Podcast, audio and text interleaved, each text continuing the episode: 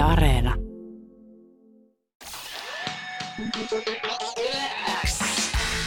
Anne Lainto, Sydän Rock. Kuuluu Seuraavaksi päästään öö, juttelemaan Ville Valon kanssa siitä, mitä hän on viime aikoina tehnyt.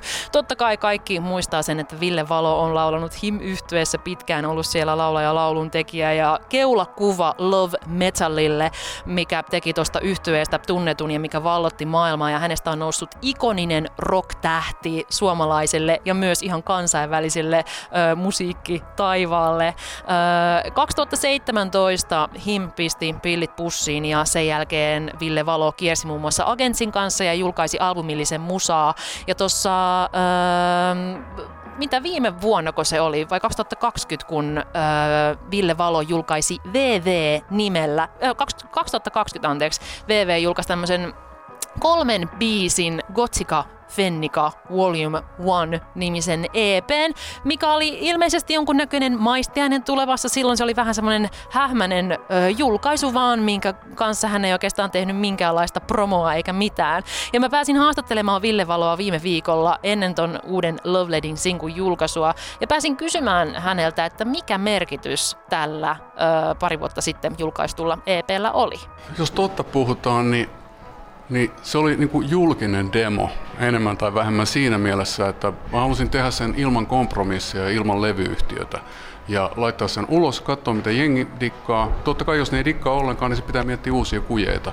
Ja sitten myös samalla niin, että levyyhtiöt näkee, että kuinka jengi dikkaa, koska se on yleensä se ensimmäinen pointti, että monta hittiä on ja kukaan kuunnellut missä ja swipannut mitä mihinkin suuntaan, niin niin se, se onnistui varsin hyvin. Ja sitten neuvoteltiin vähän yhtiöiden kanssa ja päädyttiin siihen, että perustin oman firman, joka tekee nyt yhteistyötä Universalin kanssa. Eli se on tota, Hardgram Records ja, ja tosiaan tota, Universal toimii jakelijana. Tässä on aika paljon tämmöisiä pieniä niin palapeliosasia tässä kokonaisuudessa. Ja syy oli siis se, että oli pakko, tai on, mä toivon, että pääsee keikkabussiin taas ja nimenomaan ulkomaille. Et, et se on kyllä mä halusin käydä Australiassa kerran vielä elämässäni. Niin tämä on mun epä, epä niin kuin monet muut olisivat varmaan vaan ostanut lipuja ja lentänyt sinne Australiaan. Mun päätin perustaa levyyhtiö ja tehdä levy. Miksi just Australia? Mulla on hyvä fiilis, kun laskeutuu sinne. Mä en, mä, mä, Himin kanssa käytiin siellä vissiin kolmisen kertaa ja siitä on vaan jotenkin, tiedätkö miksi auringon valo on vähän eri väristä eri puolilla maailmaa, en tiedä mistä se johtuu ja muuta, mutta siellä on jotenkin sydän lepää, kun pääsee sinne. Ehkä se on se, että pääsee, niin kuin, että on kirjaimellisesti niin kaukana kuin mahdollista arkipäivän huolista ja laskuista, vaikka ne sähköisesti sua seuraakin. Joo, siis mulla on kanssa aina ollut Australia se, että mä haluan sinne joskus, ja mä oon miettinyt, että mikä siinä on, ehkä ne eläimet ja ehkä, mä tiedän, että se ei ole hirveän ehkä eettistä, mutta mä haluaisin pitää koalaa sylissä. Meille tarjottiin mahdollisuutta yhdellä festarilla, mutta siis en tiedä oletko tietoinen, mutta ne haisee aivan älyttömän niin pahalta. Joo, että se on niinku, mä en voinut tehdä sitä sen takia, että mä oon astmaatikko ja se oli juuri ennen keikkaa. Mä ajattelin, että siitä keikasta olisi tullut äärimmäisen eriskummallinen, jos olisi täynnä koalankarvoja, astmakohtaus ja sitten dunkkaisi joltain spurgulta vielä enemmän kuin normaalisti. Yle X kuuluu sulle. Ilo ja kunnia jututtaa Ville Valoa tuosta viime perjantaina julkaistusta Love Leading Sinkusta ja Ville Valo ja varmaan levyyhtiönsä alkoi tiisailla tota uutta biisiä just aprillipäivänä, mikä on aikamoinen källi faneille, jotka on pitkään odottanut uutta musiikkia Ville Valolta ja kun katsoi tota somekommentointia, niin se oli ihan hurjaa. Ihmiset oli niin kuin epätoivoisen kauhuissaan ja onnesta sekaisin, että eihän tämä vaan ole vitsiä, kaista uutta musiikkia tulee aa ja koska ja miten ja milloin ja jengi meni siitä aivan sekasin. Ja mä kysyin Ville Valolta, että millä mielin hän seurasi ton tiisailun somevastaanottoa. Oh, joo, mä jotain tsiikaillut, mutta mä mä oon periaatteessa niin irtisanoutunut, puoliksi irtisanoutunut tuosta somemaailmasta. Et mä oon sen tyyppinen ihminen, että me jää jumittaa ihan turhaa lukemaan asioita. Se on vähän sama kuin, kuin sodasta lukeminen. Et se ei tee ihmisen psyykelle hyvää, että sä luet aamu kahdelta työ, tuolla niin kuin, tota, kaikkein maailman negatiivisimpia uutisia. Että väli pitää pitää paussia. Mä huomannut, että someaikaa saa sen, että mun aivot ja aivot alkaa toimia ylikierroksilla ja silloin paras vaan napata kitara. Se on niin kuin jotenkin, mä oon liian hidas tuohon moderniin viestintään, mutta ehkä mä opin pikkuhiljaa. Mutta se on, siis on kiva, että ihmiset on innoissaan. Nyt tietysti musiikki tulee ulos, niin toivottavasti reagoi positiivisesti ja ja nyt toivottavasti tämän vuoden sisällä se takaa tipahtelee muutakin pieniä palasia ja alkuvuodesta ensi vuonna sitten se koko platta.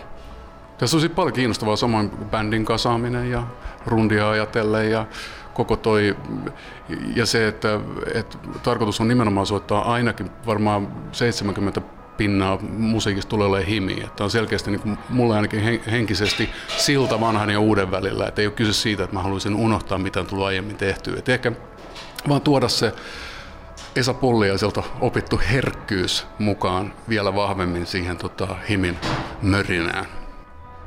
Kuulostaa tosi hyvältä ja mun mielestä on tosi hyvä ajatus jollain tietyllä tavalla myös sulta ö, tehdä uusi albumi ja uutta musaa, koska musta tuntuu, että aina kun mä avaan mun somen, niin vähän väliä siellä tulee semmosia kuvia susta jostain 2000-luvun alusta, niitä vanhoja jotain suosikin promokuvia ja kaikkia semmosia, mitä tämän päivän kaksikymppiset fiilistelee ja tavallaan ottaa sut semmosena tyyliinspiraationa ja fiilistelee sitä koko love metal hommaa. Ja mä en tiedä, siis varmasti se johtuu siitä, että sä oot niin kun ikoniselle tasolle noussut rocktähti niin kuin Suomessa ja maailmallakin, mutta myös siitä, että 2000-luvun alku on tosi trendikästä ja ehkä ne tämän päivän parikymppiset saattaa löytää esimerkiksi himin vasta tällä hetkellä. Mutta miltä susta tuntuu, niin kun, kun se on varmaan aika monen rocktähden unelma, että jonain päivänä on niin sillä tasolla, että uudet sukupolvet toisensa jälkeen löytää sun musani ja koko sen estetiikan, niin miten sä suhtaudut siihen, että tämän päivän parikymppiset on silleen, että vitsi Him ja Ville Valo on kyllä kovin? No, pitää muistaa, että ne parikymppiset on täysin oikeassa. että, tota, äh, pipot ja puvut sopii hyvin yhteen. Mutta äh, silloin kun soitetaan rokettirollia ja aloitetaan soittaa rokettirollia, niin silloin lähdetään siitä, että ei vanhennuta. Että ainahan tässä ollaan ikinuoria ja Mutsin kanssa ollaan puhuttu monesti, että ei ne ajatukset ja kellat mihinkään vanhene, että kroppa vaan vähän väsyy. Että ihan samanlaisia idiotismeja viljellään puolin ja toisin kuin tota 12-vuotiaana. Ehkä verbalistiikka on kehittynyt matkan varrella, mutta sekin on semmoista aika niin kuin besser meininkiä se ei ole tarpeellista. Mutta niin, äh, siis joo, olen otettu. Että saa olla osa, osana tätä, niin kuin, mä, mä, vaikea sanoa, mä olen liian lähellä. Tota. Mä en osaa hahmottaa, himi, himo on mulle niin kuin, vähän niin kuin oma raaja tai joku. Se on, kuitenkin mä kasvoin Mige ja Linden kanssa varmaan mm, 12-13-vuotiaasta niin kuin, tuohon 2017 loppuun asti, kun la, tota, laitettiin hanskat naulaan, niin se on pitkä aika, siinä tapahtuu paljon asioita, siinä tapahtuu muun muassa teini-ikä, ekat rakastumiset ja bänät ja kaiken näköistä, niin siinä on niin kuin hirveästi kaikkea muutakin, mikä ei ole pelkästään musiikkiin liittyvä, vaan oma niin kuin kehitystarina on aika paljon tapahtunut se himin raamien sisällä, niin ää, mun on vaikea hahmottaa sitä, miten muut sen näkee. Et se on niin sellainen pörrönen lutunen lemmikki. Mm. Niin, eipä ihme, että muutkin on siihen sitten jotenkin ihastunut. Tota, niin kuin sanoit, 2017 Himin toiminta loppu. Ö, oliko sulla jo silloin vahva ajatus siitä, että tämä tulee jatkuu soolona ja VV-nimellä ja tällaisella aikataululla ja tuommoisilla ja tämmöisillä suunnitelmilla ja haaveilla? Ei, pitää seuraa mun mielestä muuttuu. Mä, olennaista oli silloin, kun päätettiin, että nyt on aika laittaa him maihin, niin tota, olennaisinta oli mun mielestä se, että katsoo miltä tuntuu. Ja sitten jääkö itseään semmoinen kolo, mikä pitää täyttää mä oon aina kokenut, että musiikki on se tärkein asia mulle niin tavallaan ka, niin kuin kaivaa, niin kuin kitaralla mä kaivan itteni suosta. Et monilla ihmisillä on erilaisia tapoja, harrastuksia tai omia intohimoja, jotka auttaa niitä silloin, kun harmaa elämä ja arki kaatuu päälle, että on niin kuin synkät pilvet on pään päällä. Mulla on aina ollut se, se että kirjoittaa biisin. Tämä Love on hyvä esimerkki siitä. Se sain sen valmiiksi 2020 alkuvuodesta ja se oli aina armiassa. Se oli sitä vaikein taikaa kaikille meille että niin kuin ei tiedä miten päin on ja onko meillä globaalisti tulevaisuutta ja hirveästi huonoja uutisia. Ja sitten kuitenkin samaan aikaan lapsia syntyy ja musiikkia syntyy ja muuta. Et se on, ihminen on kiinnostava olento, että läpi harmaan kiven.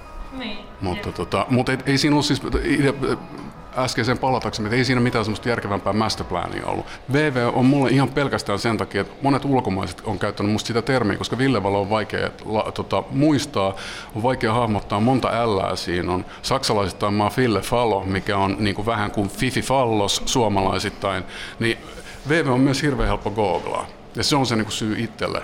Mä oon tota, laiska taippaaja. Yle X kuuluu sulle. Tosiaan Neon Noir on toi albumi nimeltään ja pakkohan se oli kysyä, että mistä tollanen nimi albumille sitten eksyi?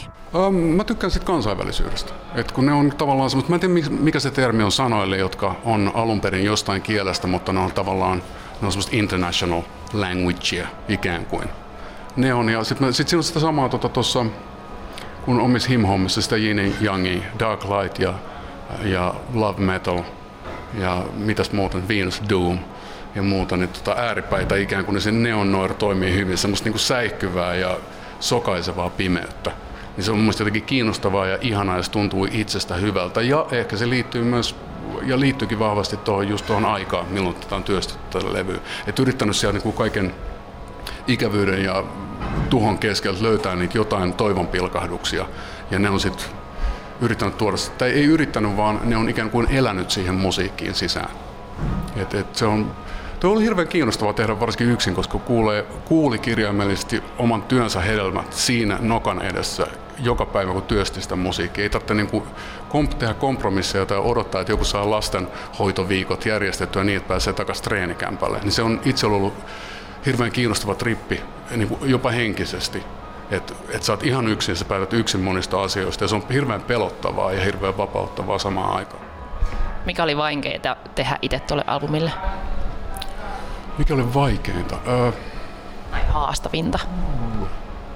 Mun mielestä siis se koko haaste, että lähtee tekemään sitä yksin. Et päätän, että nyt mä te, se oli sen ennen sitä EPtä, ensi EPtä, niin silloin mä vaan päätin, että mä katson mitä siitä tulee. Koska mähän itse päätän sen, että jos se ei ole riittävän hyvä omasta mielestäni, niin sitten sitä ei julkaista. Mä en halunnut sopia myöskään sen takia minkään levyyhtiön kanssa, että minä teen nyt maailman parhaan rockilevyn, koska en mä ollut siitä itsekään varma. Ja tämän tähden mun mielestä se oman korvaan soundaa sekä se EP että se koko levy niin soundaa tosi hyvältä, koska siitä, siitä puuttuu toi väkisin yrittämisen niin kuin tarve. Et se on hirveän luonnollista ja sitten mä oon oikeasti nysväistä pilkkuun niin huolella, että työtunnit on ollut aivan älyttömiä ja sitten siinä on valtavasti oppimista, koska mä en ole aikaisemmin hirveästi äänittänyt mitään, niin ihan perusasioita se, että kuinka opetella äänittämään rumpuja, niin siinä on paljon teknistä oppimista ja säätöä, mutta se on haaste.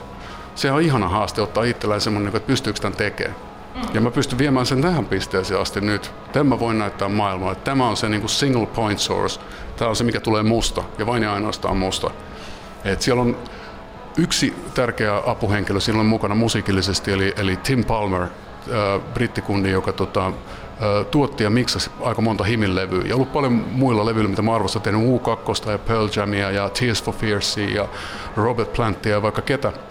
Se on niin mun idoli tehnyt paljon biisejä, mitä mä, sen ensimmäinen miksaus oli Cutting Crew I Just Died in Your Arms Tonight, mikä on fantastinen 80-luvun hitti. Mutta Tim miksasi tämän ja sitten se toimi mun niinku etätuottajana, se on co-production, on sen niinku, tai co-producer on sen tota, titteli myös tällä levyllä, että silloin kun mä vähän just kun tekee yksin duunia, helposti hävii sinne omaan metsään. Sä oot oikein, sä näistä nimenomaan metsää puilta ja ei hahmota perspektiivejä ja muita, niin siinä Timmo oli hyvä. Että sanoi, että hei nyt tää kaipaa vielä jotain, en sano mitä, päätä se itse, mutta tota, tai sitten älä tee enää mitään, älä koske tuohon, tai tämä idea aivan fantasti, legendaarisen huono.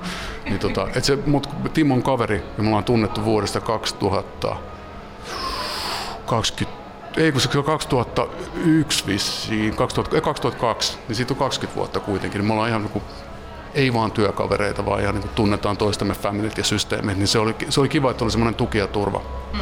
Ja tämä me tehtiin etänä. Sitten toi osuus siitä, että se oli Austinissa, missä se asuu, ja mä olin stadissa, ja sitten säädettiin. Niin, niin. Mm. Toi on kaikki tullut niin tutuksi meille kaikille, mutta se on hauskaa, että niin paljon musaakin on tehty niin kuin mun mielestä vielä enemmän nyt pandemia-aikana tolleen superetänä. Kyllä, kyllä. Sitten se, siinä on, se on mahdollistanut nimenomaan, että ihmiset on oppinut, että ei tarvitse välttämättä olla muiden kanssa tekemisissä ja että pystyy tekemään täysin kansainvälisiä projekteja niin, että sulla on valtavasti jengiä ympäri ympäri palloa. Se, mikä siitä häviää on hävinnyt monille nuorille, on se, että ne ei tiedä sitä, että miltä esimerkiksi soundaa jousiorkesteri tilassa että kun sä oot oikeasti studiossa, missä on paljon jengiä soittamassa samaan aikaan, tai se yhteen soittamisen niin kuin ilo ja se ns. grove, mikä siitä löytyy, kun hiki alkaa haisee ja muuta, niin se, se pitää tehdä vain yhteen soittamalla. Se on se, no nyt, kun musiikki on nyt kauneuspisteiden hakemisia kuitenkin, että yritetään olla hyviä tai riittävän hyviä, mutta kauneuspisteet on se, se niin kuin mun mielestä loistavuuden merkki, ei se, että sä oot perfekti. Ei mikään perfekti ole kiinnostavaa. Niin, sä oot tehnyt siis itse tämän koko levyn, niin jäit sä kaipaamaan sitä yhteen soittamisen tunnelmaa? Öö, kyllä mä juttelin Miken kanssa moneen otteeseen, se kävi kuuntelemaan äh, Himin basisti ja mun lapsuuden ystäväni, se kävi vähän niin kuin ottaa tyyppejä. Samoin Melasniemen Antto, joka soitti Himis kippareita ja on mun läheisimpiä frendejä, niin ne kävi väliin katsoa, että mä oon niin elossa. Mä oon siellä kellarissa vääntämässä, niin tota, äh, mutta en nyt se on itse asiassa hyvä, kun mä tein niin aika monta kahdeksan levyä Himin kanssa ja sitten Agentsilevy, joka on hyvin niin kimppasoitto ja hyvin semmoinen niin kuin perinteinen. Ja sitten just heidän kanssaan Rundi, joka oli matalilla volyymeilla, hyvin semmoinen niin kuin, hieno viritteistä meininkiä ja tunnelmointia, niin ei mä innostuin. Mun on hirveän kiva. Mä niin naureskelin itsekseni, joraili itsekseni himasta hyvä meininki, kun pääsee, pääsee vääntämään. Ja sitten pääsee kerrankin viilaa. Niin oikeasti silleen, ja siinä myös oppin sen, että mä opin niin kuin tavallaan myös arvostamaan niitä himissä olleita muusikoita ja muita paljon enemmän ton kautta, kun mä hiffasin, että kuinka jotkut asiat on kovin vaikeita tai monia asioita musiikissa ja kuvissa on vaikea selittää sanoin. Nyt se oli kiva pystyä itse konkreettisesti tekemään sitä, jotta on vertailukohtaa kaikkeen muuhun. Mutta miltä se Neo Noir-albumi kuulostaa, se selviää sitten ensi vuoden alussa, kun se pihalle saadaan. Ja miltä Ville Valo eli VV kuulostaa livenä, soolona, mutta tietenkin bändin kanssa, niin se selviää sitten vuoden alussa Tavastialla, mistä alkaa hänen Euroopan ja, ja Jenkkien rundi vähän niin kuin samalla kertaa. Ja kuulkaa kolme Tavastion keikkaa meni loppuun niin, että humahti. Siis siinä ei varmaan mennyt yli minuuttia viittä, kun ne kaikki liput oli mennyt, joten toivotaan, että VV saadaan myös joillekin festari keikoille jossain vaiheessa.